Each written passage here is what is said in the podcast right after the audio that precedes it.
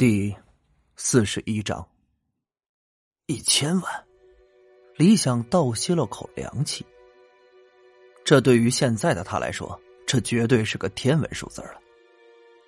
一边的方老头脸上倒是没什么波动，能明显的看出来，他的眼神中有着犹豫和畏惧之色，似乎从这怪异的董建业身上，他看到了什么。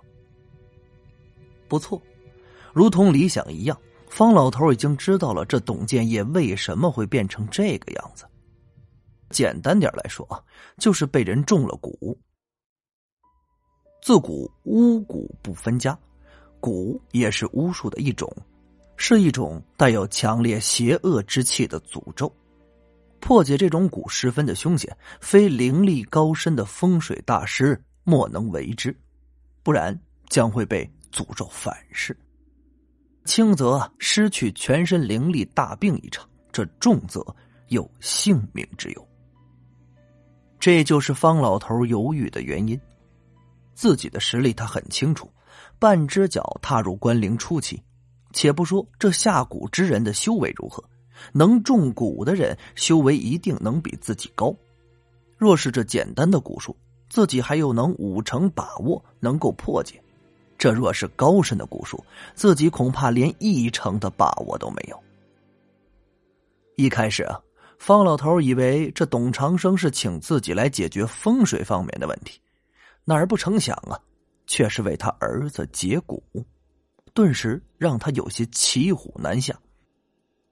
自己的名声摆在那儿，若是露出畏惧而拒绝，那以后自己风水这碗饭，怕是难吃喽。李想看那方大师的表情啊，就知道他在畏惧什么。看来也该自己出马了。于是李想向前一步，淡然道：“董先生，让我来试试吧。”听见李想这话，董长生愕然了一下，然后赶紧让开。看着那还在不停撞击着强化玻璃门的董建业，李想在心中暗自合计了一下。然后从上衣口袋里掏出一张符篆来。这是。一边的方大师赶紧上前两步，待看清李想手上的东西后，忍不住低叫着惊呼出声：“这竟然，竟然是一张二级符箓！”看见方大师的这种表情啊，董长生意识到自己似乎把这个叫李想的年轻人看走眼了。方老头虽然还没进入关灵境界，不过作为一方风水大师的他，有着丰富的经验和关于风水方面的知识，所以啊，他一眼就看出来李想拿出来的是一张二级符箓。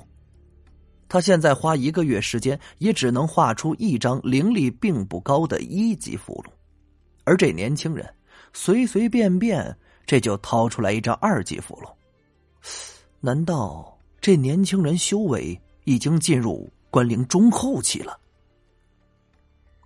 哎呀，这后生可畏啊！这如何不让方老头感到震惊啊？想着先前自己还如此的傲慢，这方老头不禁啊老脸红了一下。只见李想将符箓贴在强化玻璃门上，然后也不见他有什么动作呀。符箓瞬间燃烧了起来。烧尽的符箓化作一道白光，穿过玻璃门，直接进入了里面董建业的眉心里。灵力画符，竟然连画符手印都不用做，用灵力驱动。这一幕对于董长生和陆明来说，只是感觉到神奇，因为他们不懂；但对于方老头来说，代表着什么样的修为境界，他可是很清楚。此刻再看向李想的目光，已经带着些许的敬畏。李想刚才所使用的符箓是一种关心符，这种符箓呢是用来探测目标被什么东西入侵了，或者用来感知目标灵场状态，作为一种辅助手段，可以给风水师提供准确的信息。符箓幻化的白光进入董建业体内后，他忽然停止了狂躁的动作，后退几步之后，低着头一动不动的站立着。黑色的气息慢慢从他身上散发出来，越来越浓郁。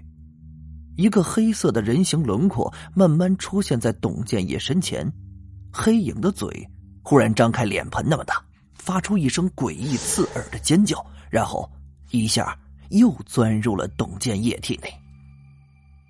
哼，活死人骨，有点意思。董长生一直在观察李想和方老头两个人。此时此刻，他已经可以肯定，这李想风水实力绝对会在方洪德之上。这人不可貌相，海水不可斗量。说实话，他一开始并不看好李想，对他客气只是给予陆明的面子。刚才的一幕让董长生开了眼界，他能从方洪德的眼神中。读出李想刚才所做的事儿，方洪德自己都做不到。李李李大师，刚才从建业身上冒出来的黑气儿，这这是什么呀？建业到底怎么了？李想心中暗笑，这董长生改口可改的够快的啊！刚才还对自己爱答不理的，现在就叫自己大师了。李想先不回答董长生的问话。而是转头看向方老头，问道：“方大师，您可听说过活死人吗？”活死人。方洪德嘴里嘀咕了一句，忽然愣了愣，像是突然想到了什么，脸色一变，惊讶的睁大了嘴巴：“你，你是说，董建业被人下了活死人蛊？这，这怎么可能？”我只是在古籍上见过这种秘术的相关介绍，据说这种秘术已经失传一千多年了。不错，正是诡异的上古巫术——活死人蛊。李想点了点头，肯定了方洪德的说法。这种关于风水上的传闻啊，陆明和董长生自然是没听说过。一头雾水的他们，大概只能猜到这是一种很可怕的蛊术。请李大师救救建业呀！董长生语气恭敬，此时已然是将全部的希望寄托在李想身上。李想神色迟疑了一下，最终啊，还是说道：“董先生，这件事儿恐怕我帮不了你。”董长生愣了一下，随即反应过来，激动的道：“哎，你是不是嫌钱少了？”一千万不够，我可以给你两千万，只要你能治好建业。董长生以为啊，李想是嫌钱少，提高了筹码。这时啊，他身上已经没有了那种身居上位的气势，就连面子也被搁置到了一边儿。董长生心里非常清楚，在风水大师面前，很多东西都是虚伪的。干这行的人，拿人钱财与人消灾。他们需要的是实实在在的东西。自己的夫人经营着一个极大的企业，自己并不缺钱，唯独只有一个宝贝儿子。钱没了可以再挣，儿子要是没了，对于已经五十来岁的人来说，再要孩子已经不现实了。哈，并不是因为我嫌钱少，一千万对于我来说已经是天文数字，够我花几辈子了。李想苦笑了一下。还是想把自己的想法说出来。董先生，活死人骨不会无中生有，定然是有人刻意而为之。不知道董先生是否有仇人，亦或是近期惹到了什么人了？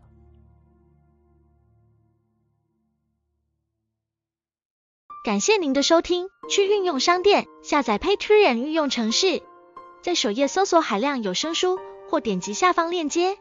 听更多小说等内容。